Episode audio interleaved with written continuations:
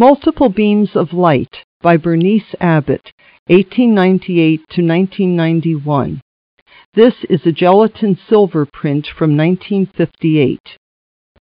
In 1956, during the height of the Cold War, scientists were intent on creating a new educational curriculum that would clearly and vividly illustrate principles of physics, making the subject more appealing to students.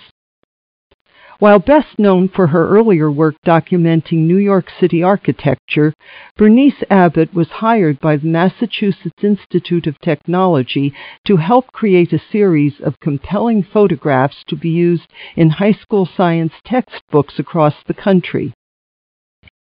Abbott spent several years in the late 1950s working at MIT along with the renowned engineer and photographer Harold Edgerton.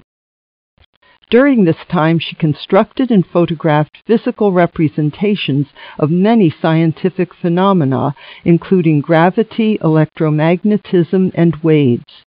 In this photograph, Abbott demonstrates properties of the refraction of light by shining beams of light through a piece of triangular glass.